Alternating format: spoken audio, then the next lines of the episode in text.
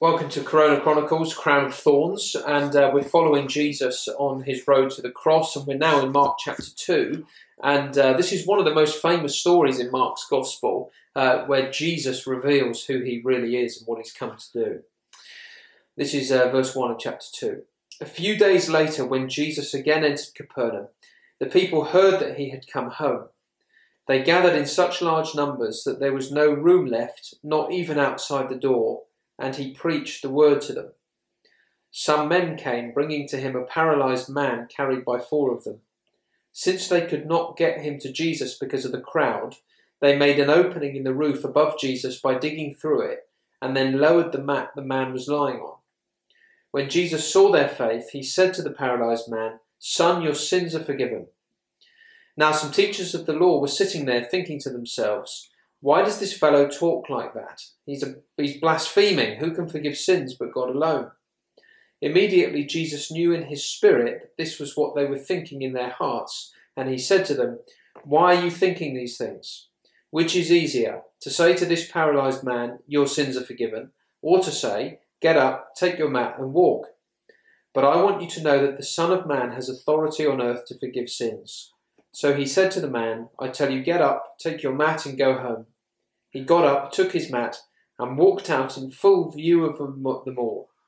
This amazed everyone, and they praised God, saying, We have never seen anything like this.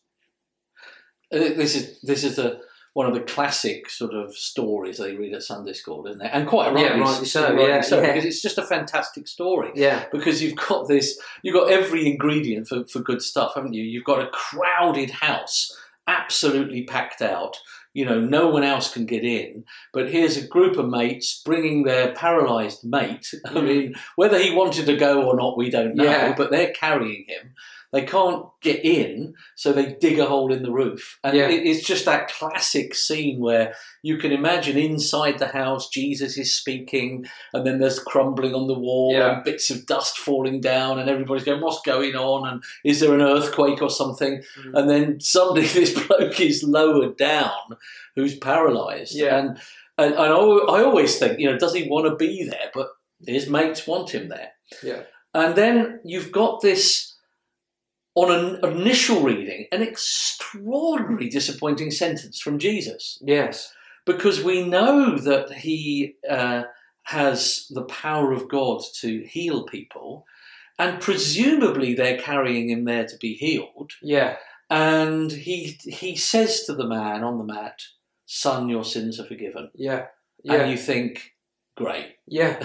I know it's like going to the dentist, isn't it, with a throbbing tooth and a hole in your molar, and him saying, uh, "Your sins are forgiven." Yeah. You think, well, that's lovely, but it's not why I came. no, you know, exactly. come to have my tooth fixed, you know, and uh, and yet Jesus is showing us here that this man, although extremely needy in the physical realm, uh, has an even greater need, and uh, it's what we saw with the leper as well. That that, you know, the, the the cleansing and the forgiveness of sin is is our most pressing issue, isn't it? Yeah. Um, no matter what our physical state in this life, whether we're disabled or abled or uh, strong or weak, you know, we, are all born uh, cut off from God, and that to be reconciled to God is our is our most pressing and urgent need.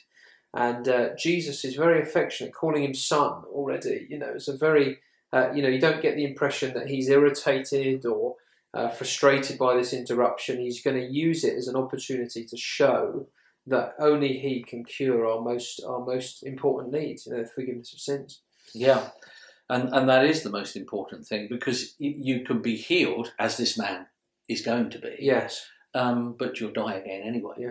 Uh, you can have your legs, but they're going to fail in the end. Yeah. But the, the main thing for eternity is that you're right with the living God, and in order to be right with the living God and enter into fellowship with the living God, you- need your sins forgiven. So yes, absolutely. So you would get this, and then of course uh, the teachers of the law, the religious people, are listening in, and, and they're right. Uh, because they, they say, hold it, uh, what? Who can forgive sins but God? This has got to be blasphemy, hasn't it? Because how can how can anyone really forgive sins other than God? Mm. So what what's going on there? Do you think? Yeah, well, I think, I- as you say, they, they are right, and um, Jesus Jesus knows what they're saying, and that that is exactly the point, isn't it? That Jesus would agree with that sentence. You know, who can forgive sins but God alone? Yeah, no one. Only God has the authority to forgive sins. And therefore, in claiming the ability to do that, Jesus is claiming to be to be God Himself. Yeah. You know, and this this is just a great. I mean, don't know whether people are listening in from other faiths or religions, but this is a great passage to go to to show the the divinity of Jesus, that he was God. You know, um, everybody knew that to claim to be able to forgive sins was some was a, was a reserved for God alone. Jesus knew that, and yet he claims it here um, to be God Himself who can forgive sins. Uh, And he, sa- he says of himself here in verse 10, which is, I think, the first use, well, it is the first use in Mark so Mm. far. His favourite title for himself, Jesus, is Mm. that he talks about in verse 10 that the Son of Man has authority on earth to forgive sins. Mm, mm. And uh, that term, Son of Man, has, has, you know, strong meaning when you go to um, the Old Testament part of the Bible Mm. and particularly something like Daniel 7 in the Old Testament, where it shows that the, the Son of Man is God's person, God's right hand person, Mm. on the same level as God, Mm. and is given authority over all the universe. Yeah. And, uh, and part of his authority is being able to deal with sin. Yeah, and and that that his authority has been one of the great themes of chapter one, because back in verse twenty-seven, when Jesus cast out an impure spirit, uh, the, the the kind of the, the crowd's response was, "What is this? A new teaching and with authority?" In Mm. other words, it's not like the other teachings that we've heard, which are quite interesting and wordy but lack power. Here's someone who says something and it happens. You know, there's authority here, and that's what Jesus is showing at, at the end here you know, uh, I want you to know that I have authority to forgive sins. So he says to the man, Get up, take your mat, and go home. He got up, took his mat, and walked out. In other words, if Jesus has got the authority to heal this man physically with a word, then when he says your sins are forgiven, that word carries the exact same authority. You know, he can pronounce healing and he can pronounce forgiveness. And that is the main thing. He doesn't say, I want you to know that the Son of Man has authority on earth to heal the paralyzed. You know, that's that is part of what he's come to do, but it's not the emphasis. The emphasis is I want you to know that I am the one who can forgive sins.